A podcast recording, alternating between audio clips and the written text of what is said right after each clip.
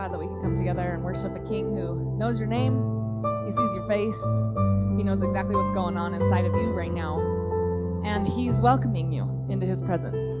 He's welcoming you into his the throne room of grace. And that grace is very wide for you this morning. So I just um, I'm glad that we get to come together and worship. It's so good to be together and lift up the name of the King, right?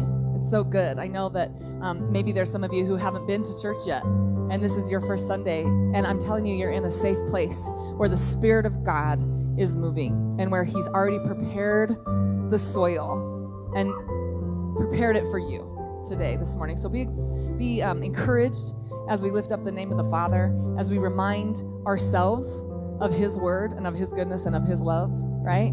He's so good to us.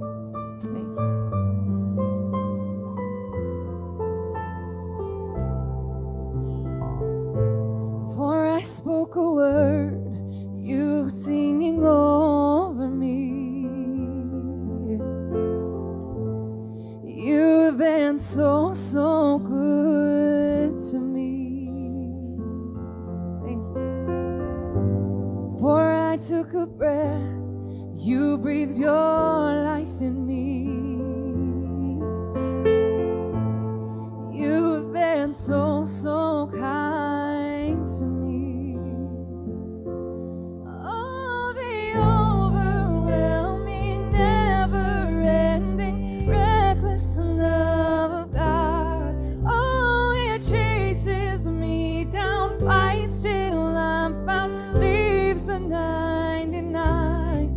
I couldn't earn it, I don't deserve it. Still, you give yourself away.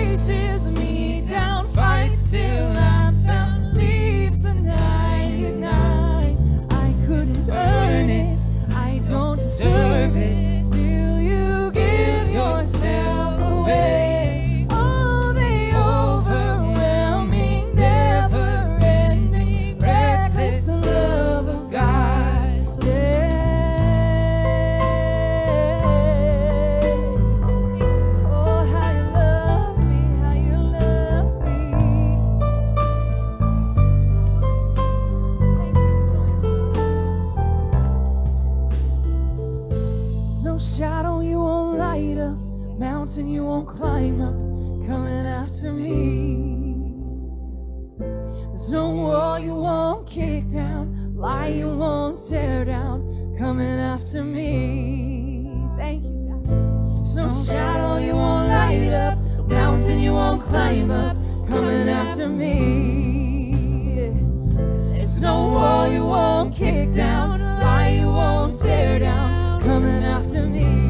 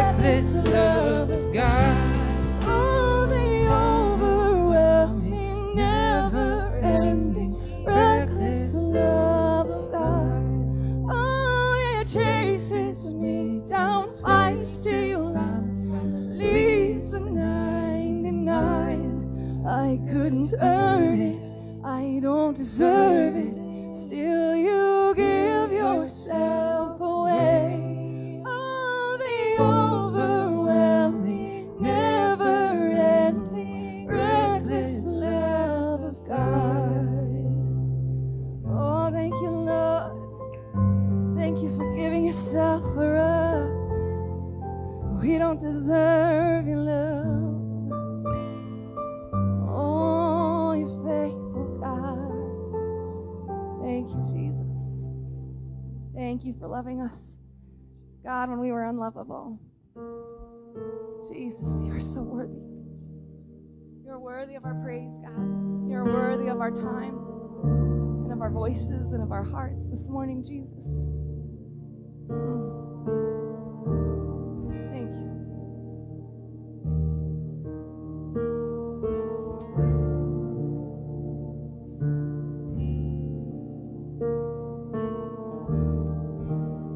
walking around these walls. I thought by now they'd fall. But you have never failed me yet.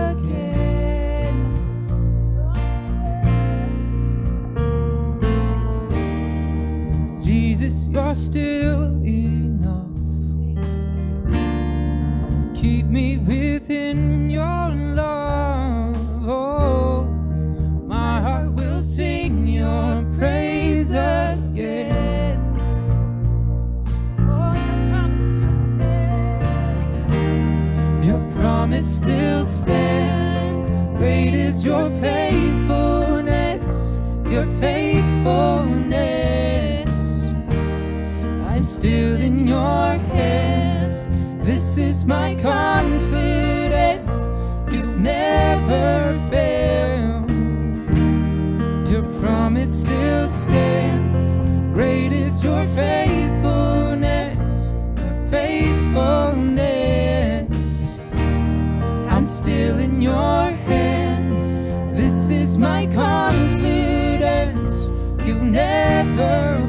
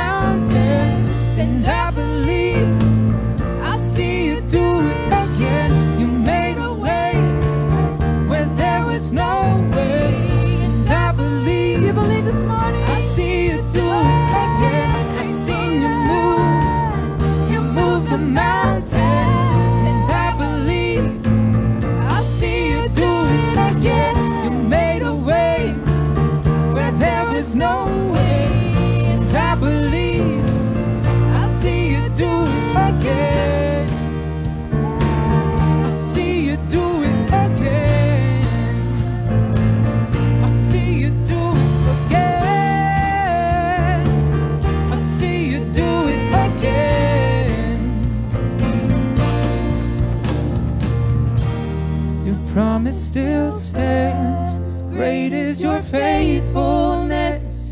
Your faithfulness. I'm still in your hands. This is my confidence. You never fail. You're still in your hands. Great is your faithfulness.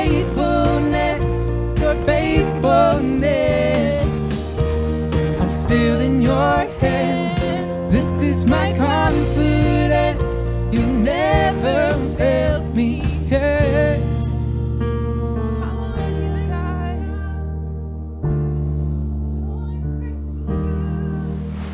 You never failed me yet. I never will forget. You've never failed me yet. Never will forget.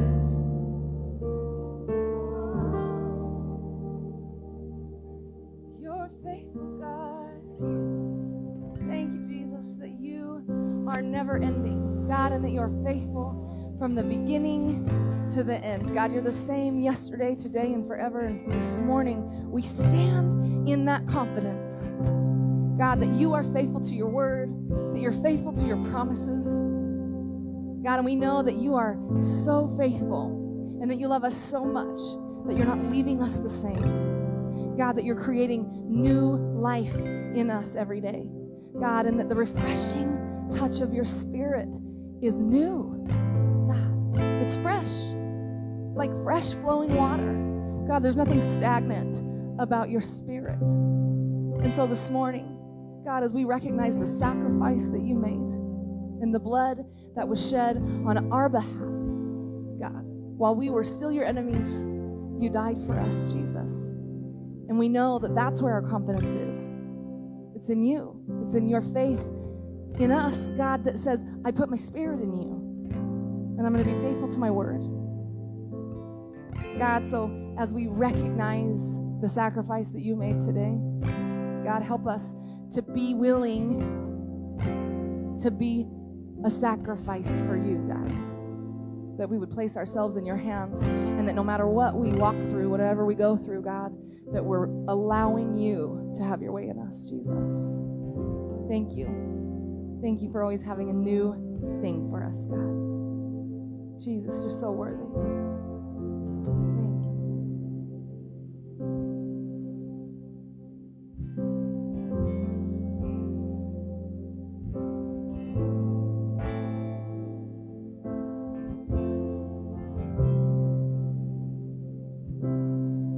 In the crushing, in the pressing, you are making new wine. In the soil, I now surrender. You are breaking new ground.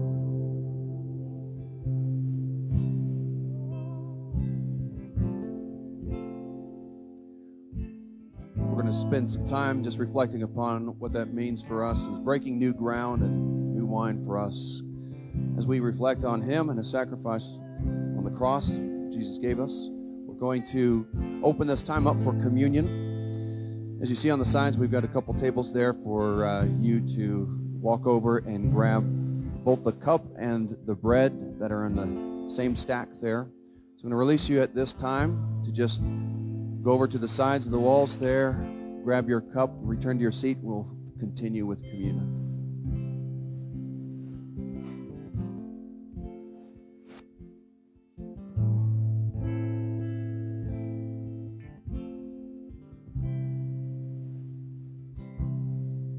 in the crushing, in the pressing, you are making new wine. In the soil, I now surrender. You are breaking new ground. So I yield to you and to your careful hands. When I trust you, I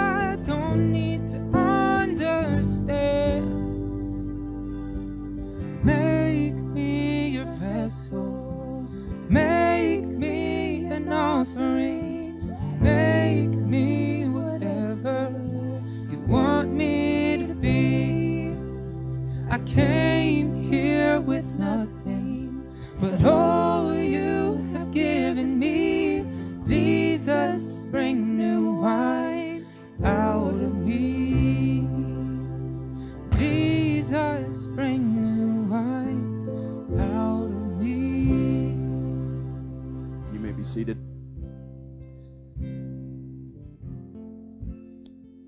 Ephesians chapter 2, I'm reading from the Passion Translation. And it says, Yet look at you now. Everything is new. Although you were once distant and far away from God, now you have been brought delightfully close to Him through the sacred blood of Jesus. You have actually been united to Christ.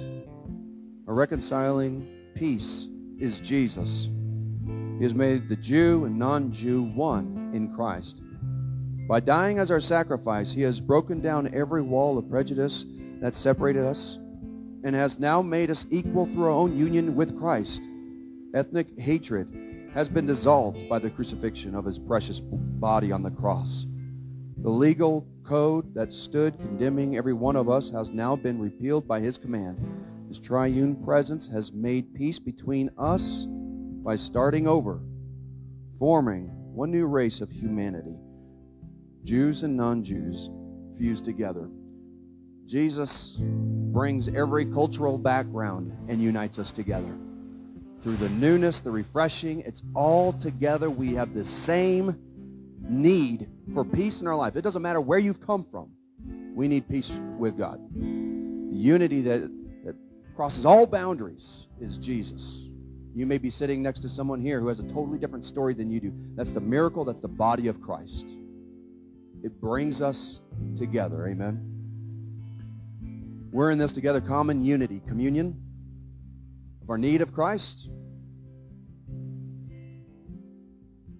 the need to say, God, you have rescued me, and to remember that. That we can't do this life on our own. We can't, no matter how much we have tried, we can't pay for our sins. It's, it's Jesus.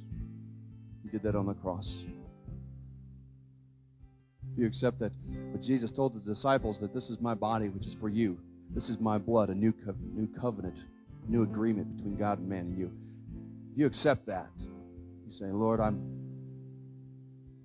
I want to be in unity with you. And accept what you have done on the cross. Let's take this together with the bread first, symbolizing his body on the cross for you, what he's done for you.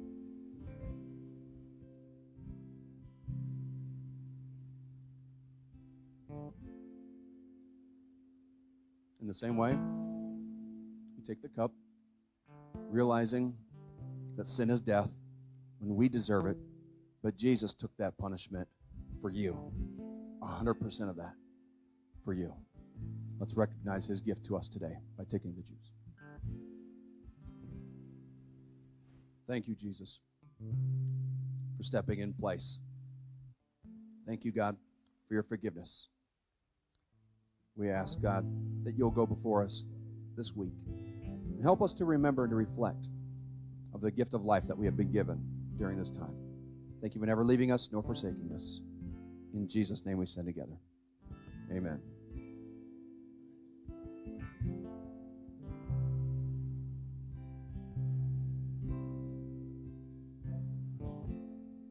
Going to um, just introduce Johanna with us today. Let's give Johanna a warm welcome as she comes forward.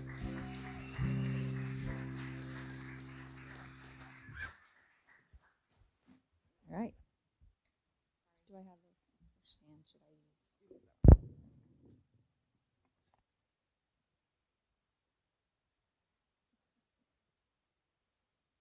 Good morning. How are we this morning? God is good. All the time. All the time. There you go. There you go. Good. Well, um, I am excited to be able to share to you this message that God has given um, to me this morning on my heart to give to you. And what a beautiful service. And it's just amazing how the Holy Spirit works and how, you know, we don't, I don't know what songs that the worship team picks. I don't know what Seth's going to say, what verses he's going to use for communion, but they all tie together. And um, it's kind of tying into the message today of just um, God chasing after us, God coming to find us, and we are all one in Christ. Amen. Amen. Well, um, I just kind of want to give a shout out to my parents. They're here. Woo, woo. Ray and Bev Weed. Some of you may know them, but yeah, they're such good parents. They always come and support me when I when I get to preach. So thanks for coming. But yeah. Um, so yeah, we're gonna be we've been going through the book of Acts, and so we are on Acts chapter 10. And we are to be in a lot of scripture today. So I hope you brought your Bibles. If not, then get your phones and get your phone app or Bible app, right? If not, also we'll have it on the, the screen behind you. But we're to be in Acts chapter 10. And so, how many know that we live in a world of distractions, right? Like, easily distracted. Um, I think that I have now developed as an adult ADHD or ADD. I don't think I ever had that as a child, but now I do because there's so many things that can distract us and everything is just blurting out in us. And so there's this thing that we have called attention grabbers. Have many you ever heard of that? Now, if you're a teacher, you are very familiar with what an attention grabber is because kids are really distracted. And so there's these things that we do to get their kids' attention. So like a teacher will say a phrase and then a kid will repeat it. So I'm going to kind of give you an example. So like a teacher would say, chicka chicka, and the students would say, there you go. Let's try that. Chicka chicka. And then it gets all their attention. Or we could say, holy moly. You go. You guys are so good. The one we do in kids' church is God is good all the time. There you go. See, those are attention grabbers. And what we're going to talk about today is in Acts chapter 10, God used some attention grabbers to get some people's attention because they needed to get a little bit, um, they were a little dist- distracted, and God needed to kind of get their attention. So that's what we're going to do. All right, let's pray. Lord, thank you. Thank you for your goodness. Thank you for your word that is relevant to us today and that you speak to us through your word and that um, we are here to hear what you want to tell us. And I pray that our hearts would be open to hear that. Bless this message. In your name we pray. Amen. Amen. Um, amen. So we are in Acts chapter 10, and we it's a story. It's a story about two people, and Cornelius and Peter. And it starts out talking about Cornelius, and he is a powerful Gentile general. Okay, and so let's look at verses 1 and 2 that explain who Cornelius is. It says, At Caesarea, there was a man named Cornelius, a centurion in what was known as the Italian regiment. He and all his family were devout and God fearing. He gave generously to those in need, and he prayed to God regularly. So, a centurion. A centurion is a army general. He was in charge of about a hundred men. His responsibilities are kind of more like what a modern army captain would be like today. They were the backbone of the Roman army. They were very well respected. They were even tempered. They were calm. They were logical. They were smart.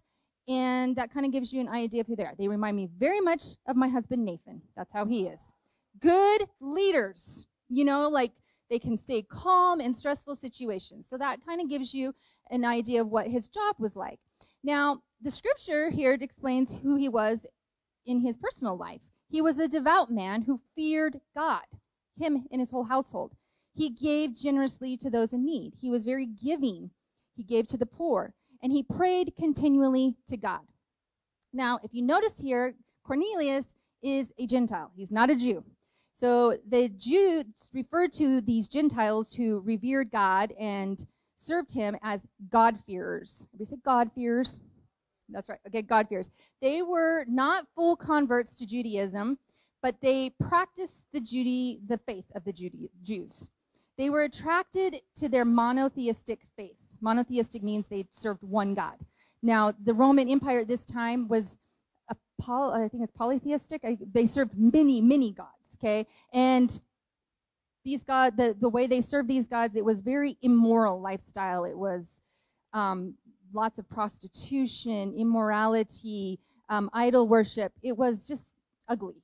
And so people like Cornelius, who was well respected, wanted they were attracted to the Jews' faith because they were they had what they had ethics. They served one God. They were moral. They were kind. They were good. And so a lot of these Gentiles worshipped the same God as the Jews, but they weren't fully converted to Judaism.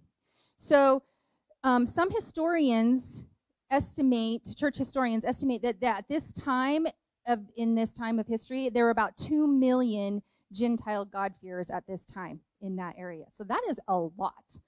And they, let me just tell you something though, they didn't know who Jesus was. They knew who God was, but they didn't know who Jesus was. And that's where this chapter is important because this is a very important chapter in history. It's a very important chapter in the Bible because this is where everything just explodes and changes for the Christian church. So we know that um, Okay, let me give you a little bit also background as to why the Jews did not um, really want they. So some okay, so some of the the Jews outside of Jerusalem would let these God-fearers come to church with them, come to the synagogue. Okay, they had a little bit more, they were a little bit more relaxed in their relationships with them. They would let them come to church, but they would only be able to sit in the back row. So, and they couldn't participate in all of the rituals, the, the, the sacrifices. They couldn't do all the things, but they let them come. Now, the ones inside Jerusalem, closer to where the worship, the, the sacrifices were made, they did not associate with the Gentiles at all. It was, they were considered unclean. They did not like to go around them. They could not eat with them, and they couldn't be around them. Now, this was never God's intention for this to be that way. Their customs that they had, but why they considered um, them unclean was due back to when God made a covenant with Moses. He he gave them strict dietary laws. He gave them these ritual laws, but it was always to set them apart to represent God. And sometimes the Jews took it a little too far, and they made man-made rules and separated themselves from them. So they were to be set apart, but they were to set God, um, they were to draw people to them. So here we have Cornelius, and he is a he's one of these God-fearers, and he is attracted to God. He loves God. He has a concept of God because he's probably more than likely attended the synagogue, so he would hear about God, and he knew about what who he was. He may even have known that there was to be a Messiah because the Jews preached of a Messiah. They preached of a deliverer. So he probably even knew that there was one coming, but he didn't know Jesus yet. And he needed to know Jesus. And God wanted him to know Jesus. So God intervenes. And I love that. And my first point here is that God will reveal himself to those who seek him. Cornelius was seeking God. He was praying to him regularly, it says. He desired to know him, but nobody was telling him. He didn't know. The Jews were still like, mm, I'm not sure if you can know about, maybe even some of the Christian Jews were like, I don't even know if you can know about Jesus because you're still considered unclean. And that's not what God wanted. So he had to intervene. So God will reveal himself to those who seek him. He does not hide himself from us. He has and he always will pursue humanity. It's like the song we sing today. He chases after us. And all these stories that we've been reading about in Acts in these last few weeks, they are just the fulfillment of God's covenant promises that he made in the Old Testament to the patriarchs and to the Israelites. You see, all throughout the Old Testament, God would make covenants with the people and the nations that he chose to set apart. Excuse me. These covenants were partnerships between God and human, and they were to work together. God blessed them so that they could be a blessing to others, to the nations around them. God's chosen people, the Israelites, were not to be like the nations around them. They were to be set apart, they were to be set holy, to be holy like Jesus, but it was to draw them to God. And we see God makes a covenant with Abraham in the Old Testament. In um, Genesis 17, 1 through 8, this is one of the most important covenants ever made between God and man. And this was between God and Abraham. This is where God decided to choose somebody from among his people that he was going to call out and he was going to bless him and he was going to use his descendants to save all of mankind. And the reason I bring out Abraham because this is very very important because Abraham yes was the he was the beginning of the chosen people of, of Israel, but he was also all nations were to be blessed through him, not just Israel. It was for everyone. And in Genesis 17, 1 through 8, it says this When Abram was 99 years old, the Lord appeared to Abram and said to him, I am God Almighty. Walk before me and be blameless, that I may make my covenant between me and you and may multiply you greatly. Then Abram fell on his face, and God said to him, Behold, my covenant is with you, and you shall be the father of a multitude of nations. No longer shall your name be called Abram, but your name shall be Abraham. For I have made you the father of a multitude of nations. I will make you, you exceedingly fruitful, and I will make you into nations, and kings shall come from you. And I will establish my covenant between me and you and your offspring after you throughout their generations for an everlasting covenant to be God to you and to your offspring after you. And I will give to you and your offspring after you the land of your sojournings, all the land of Canaan, for an everlasting possession, and I will be your God. There's a lot of words there, but basically what God was saying is, I am choosing you, Abraham, because of your faith, and I'm going to bless you.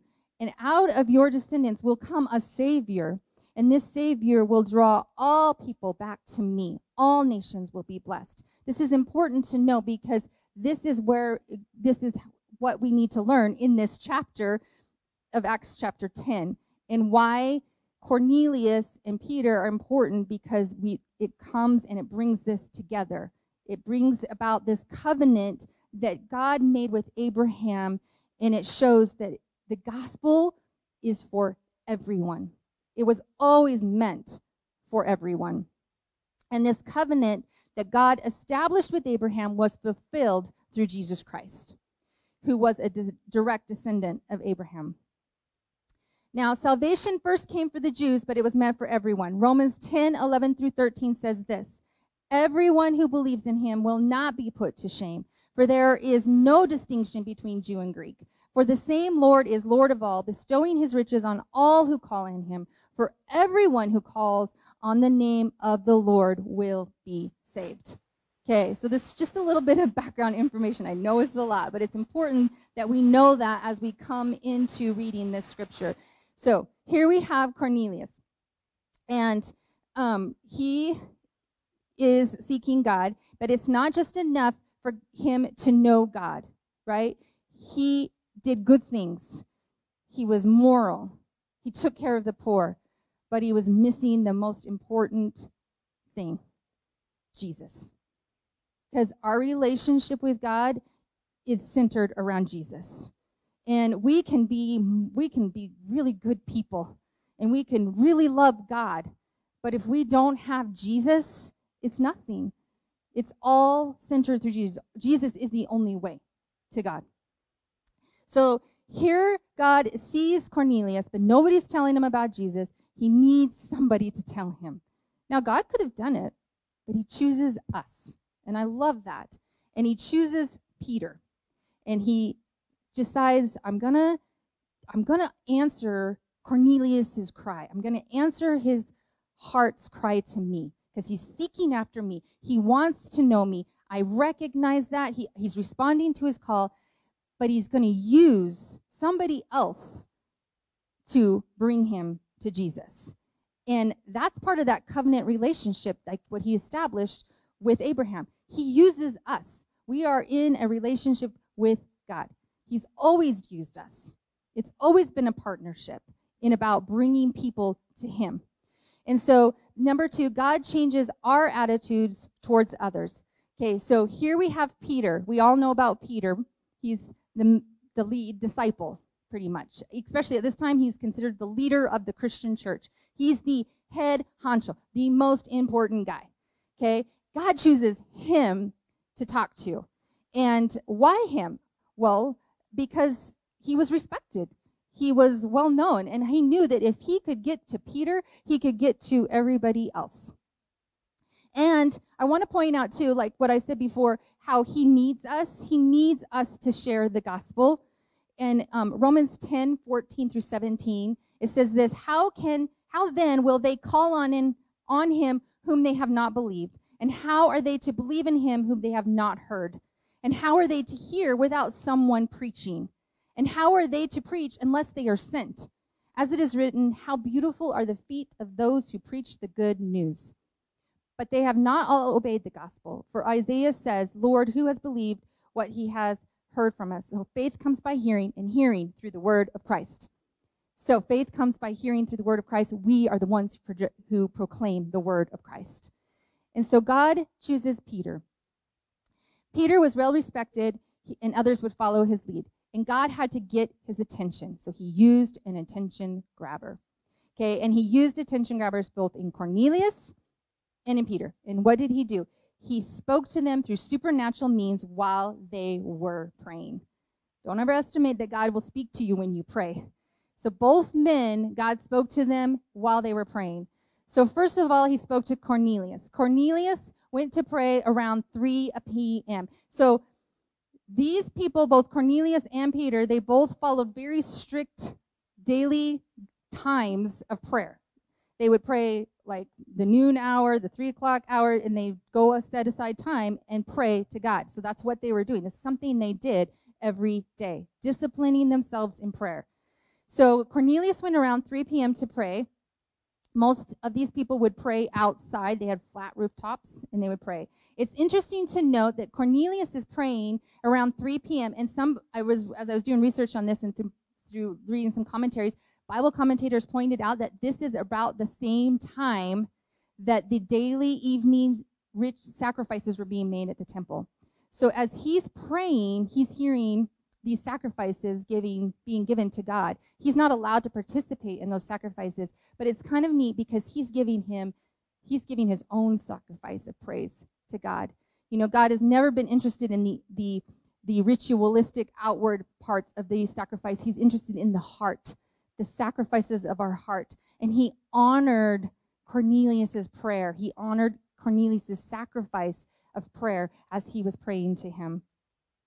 And during this prayer, Cornelius sees a vision of an angel. And that's what we're going to pick up in Acts chapter 10, um, verse 3. It says, One day at about 3 in the afternoon, he had a vision. He distinctly saw an angel of God who came to him and said, Cornelius. Cornelius stared at him in fear. What is it, Lord? he asked. The angel answered, Your prayers and your gifts to the poor have come up as a memorial offering before God. Now send men to Joppa to bring back a man named Simon, who is called Peter. He is staying with Simon the tanner, whose house is by the sea. When the angel who had spoke to him had gone, Cornelius called two of his servants and a devout soldier who was one of his attendants. And he told them everything had happened and sent them to Joppa. So he sees this vision and he immediately sends them. What does that show you about Cornelius? He is so hungry. He's so hungry to know the truth. He is so ready to hear. And it's kind of like, you know, this angel could have told him, right? The angel could have just said, okay, let me tell you about Jesus. But no, like he's like, no, I want you to take some action because God is interested in the bigger picture here. He knew he needed to work with Peter too. There was a whole plan in this interaction, in this encounter. And so he sent this man, and I love how Cornelius just obeyed. He obeyed. He didn't even question. He's just like, go, get this man. We need him. So now, here we go. We're going to talk about Peter. Here's Peter. It's following day. And God knows he needs to work on Peter. Isn't God always continually working on us all the time? I mean, Peter, he's it's been a process through him. If you watch his life, I mean, it's like step after step after step of growth and sanctification, and that's how it is for all of us. And so here's Peter, and he, God knows, he needs to kind of set this, get it right in Peter because these men are about to come to him, so he's got to get Peter's heart right. He's got to change his attitude. He's got to help Peter to see that Peter needs to go to Cornelius. And so Peter is up on, he's doing his regular prayer time, and this is about noon. We're going to pick up on chapter in verse 9. About noon the following day, as they were on their journey and approaching the city, Peter went up on the roof to pray. He became hungry and he wanted something to eat. And while the meal was being prepared, he fell into a trance. He saw heaven opened and something like a large sheet being let down to earth by its four corners. It contained all kinds of four footed animals, as well as reptiles and birds. Then a voice told him, Get up, Peter, kill and eat. Surely not, Lord, Peter replied. I have never eaten anything impure or unclean. And the voice spoke to him a second time Do not call anything impure that God has made clean. This happened three times, and immediately the sheet was taken back to heaven. I find it interesting that with Peter, everything has to happen in threes. It's like he just doesn't get it. I don't know. But anyway, so here it is. Here, so he's had this chance. Let me kind of explain this because you're kind of thinking, okay, what? Like if you're not familiar with clean and unclean and the hoofed animals and all of that, you're probably like, what was that all about? Um, so here it is. Like Peter's hungry. So I think it's kind of cool that God says, well, I'm going to choose to use this illustration using your hunger because you're hungry, you'll get it. So he chooses to use the food.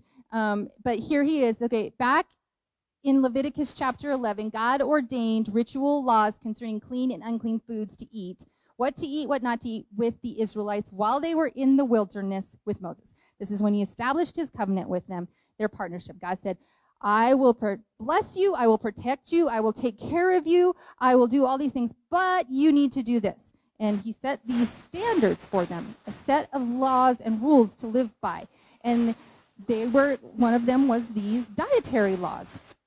Now, we're probably thinking, why that? Well, there's a lot that goes into it. One could be he was testing their obedience. It was a test of, okay, how far are you going to go in honoring me? Okay, that could be one reason. too. he needed to keep them distinct from the nations around them.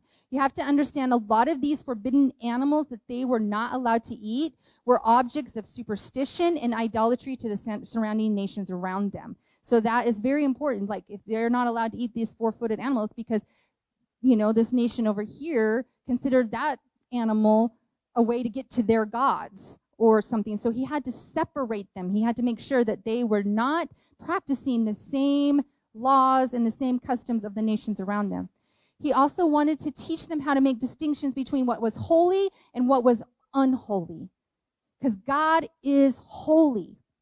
And he called them to be holy. He called them to be set apart.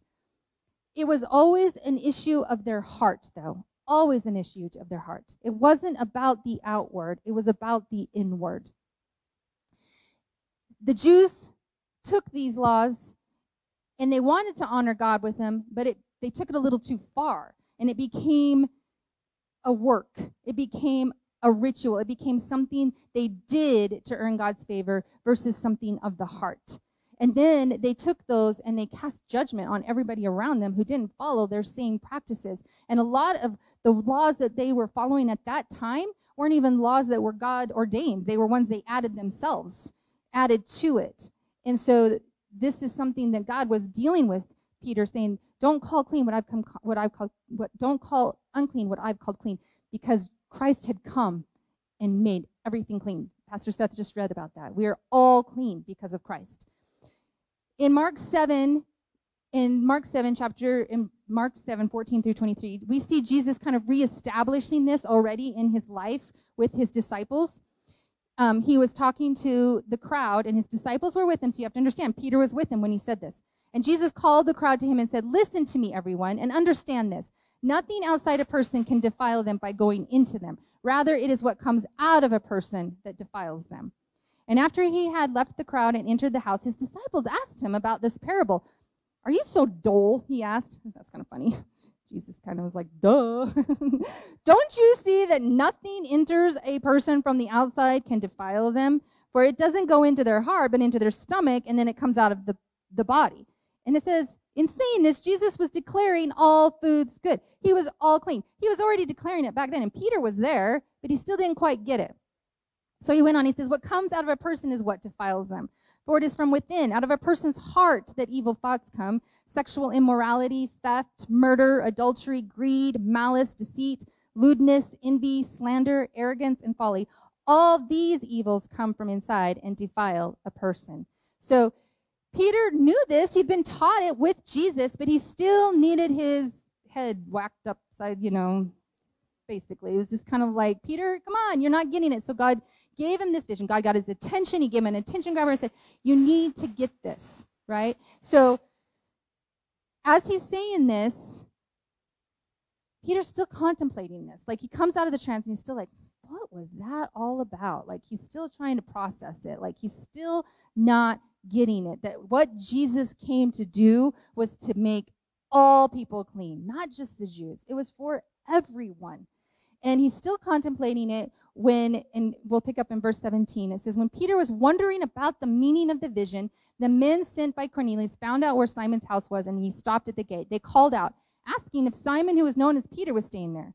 While Peter was still thinking about the vision, the Spirit said to him, Simon, three men are looking for you. So go, uh, get up and go downstairs. Do not hesitate to go with them, for I have sent them. So Peter went down and said to the men, I'm the one you're looking for. Why have you come? The men replied, We have come from Cornelius, the centurion. He is a righteous and God fearing man who is respected by all the Jewish people. A holy angel told him to ask you to come to his house so that he could hear what you have to say. Then Peter invited the men into the house to be his guests. The next day, Peter started out with them, and some of the believers from Joppa went along. The following day, he arrived in Caesarea. Cornelius was expecting them. I love this part.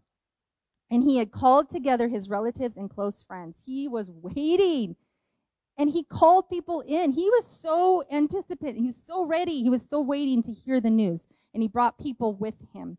As Peter entered the house, Cornelius met him, fell at his feet in reverence. But Peter made him get up and say, Stand up, I am only a man myself. While talking with him, Peter went inside and found this large gathering of people. Now, you have to understand, this is so out of Peter's comfort zone. Like he is just doing this step by step by faith based on what God told him, based on this vision. But this was out of his comfort, zone. He was in what he was taught his whole life he should not be. He was associating in a home with unclean people. This is huge. I, I'm trying to get you to understand this. Try to think in your mind someplace that you know you've been told your whole life not to go. Like for my mom, it would probably been a bowling alley, right? She's going into a bowling alley, right, to be with people. Like that's like what he's doing. Okay, nowadays it's not a bowling now but something. But like he's in a place and he's probably like, oh my goodness. And then there's all these people, and he's just trusting in the Holy Spirit. He's trusting in the Lord, and and all these people though they're just so waiting they're like, can you just imagine all these people like, you have got the good news and we want to hear it. And here Peter's like, okay, you know. And so he he asks who they are and he's like, why have you sent me? Um, I'm going to kind of go through this, but basically Cornelius says, I was praying in my house three days ago. This man in shining clothes stood before me and said, Cornelius, God has heard your prayer and remembered your gifts to the poor. Go and find Simon and bring him to you immediately. And then all of a sudden, it's like, the light bulb clicks on in, in Peter. He's like, I'm getting it now. I get it. I get what God was saying in my vision. I get what God is doing here. I get that this gospel, that this good news, that Jesus wasn't just for us, it was for everyone. It's for the Gentiles. It's for these people who have been seeking for God some of them probably their whole life and now they get to be on in the in crowd right and and so he understands this colossians 3.11 says here there is not greek and jew circumcised and uncircumcised barbarian scythian free slave free but christ is all and in all christ came to bring all of us together and so what does peter do he does what he knows how to do best. He preaches about Jesus. He gives them a mini sermon. It's pretty mini. Like if you read it, I'm, it, it just basically he's like, let me tell you about Jesus and what he is and who he is, and he, he he's telling about Jesus and his life. It's very condensed compared to his first sermon back in the beginning on the day of Pentecost, but he just just talks Jesus. It's what he does. He just tells them about Jesus, and he can't even finish his sermon because all of a sudden the Holy Spirit just goes and falls on them. It's like the whole they were so ready. It's like all they had to all Jesus all Peter had to do is say Jesus, and then they were like, "We got him," you know. Like they they and the Holy Spirit fell, and they started to speak in tongues. The manifestation of the Spirit was so heavy, like the whole people there. And Peter's just like, whoa, like this is so cool. This Holy Spirit, this Jesus, it's for them. And it was such a neat, neat experience. I can't even imagine what Peter was thinking. He's probably thinking, oh boy, how am I going to explain this to the other guys? right? Which you'll find out next week. But anyway, yeah, it's it's so cool. I and then, like let me tell you the importance of this story. Why it's so cool? Because most of you here are Gentiles. you know, and we this is where it's like we become a part of this plan and and this this is where like from here on the gospel just exploded because here we see that God fell on the Gentiles. God Peter, the Jews, the elite were like, "Oh, this is for everyone." And here the church just expounded and grew and look at where it is today. You know, and I, when I look at this verse, there's a few things I take out of it, and I got to hurry. I'm way over, sorry. But I just want to I want to say that there's a couple things that I want to just really wrap up really quick. One, um, it's to obedience. Both men had to be obedient. One had to do some action to receive Christ. One had to do some action to tell somebody else about Christ. We have to be obedient to the Spirit's leading. If God is leading you to tell somebody about Jesus, don't be the judge of whether or not they should receive it. All are here to hear the gospel, and it's our job to tell them. And some of us have like these preconceived prejudices within us, and we have these places where we've been told, don't go there, or don't minister to them or they are way beyond help. That's not what God is saying here. God is saying everyone can hear the gospel. The gospel is for everyone. And what else I see is that it's up to us to, to tell people about Jesus. Let's not save the back row for people. Let's say, come in and sit next to me and let me tell you about my friend Jesus and let the Holy Spirit do the work. Sometimes we overcomplicate it. Sometimes we think, well, what am I going to say? Or what are they going to do? Or how am I going to answer this question? Just tell them Jesus. Jesus. Let me tell you about Jesus.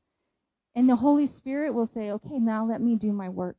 And the Holy Spirit falls and he transforms and he renews. And, and then the rest is history. So, my challenge to you today is pray, God, who do you want me to go to?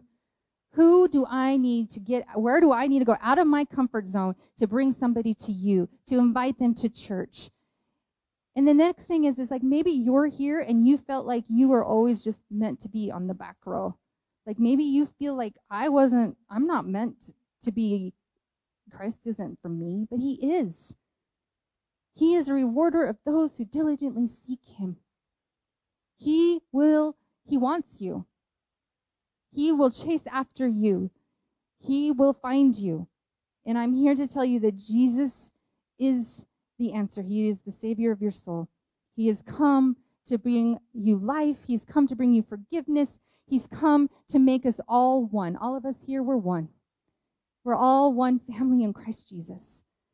So let's just stand and pray. Lord, I, I thank you for this message. I thank you, Lord, that you are not a respecter of persons. I thank you that from the very beginning, Lord, you had a plan, a rescue plan to bring us to you. And it was meant for everyone, not just for a few, but for all. And so I pray for us today that our hearts would be challenged to go and to, to speak to that person who we're afraid to tell, because maybe they're different than us. Maybe they're unclean in our eyes. But Lord, help us to know that you've made them clean in Christ Jesus. And Lord, I also pray for those here who just need to know that you love them and they need to receive your love and they need to receive your son. And may they know that you love them so much that you came and you died for them and you you are there to restore your relationship with them. Thank you, Jesus. Thank you for your word. We praise you, Jesus. In your name. Amen. Amen. Amen.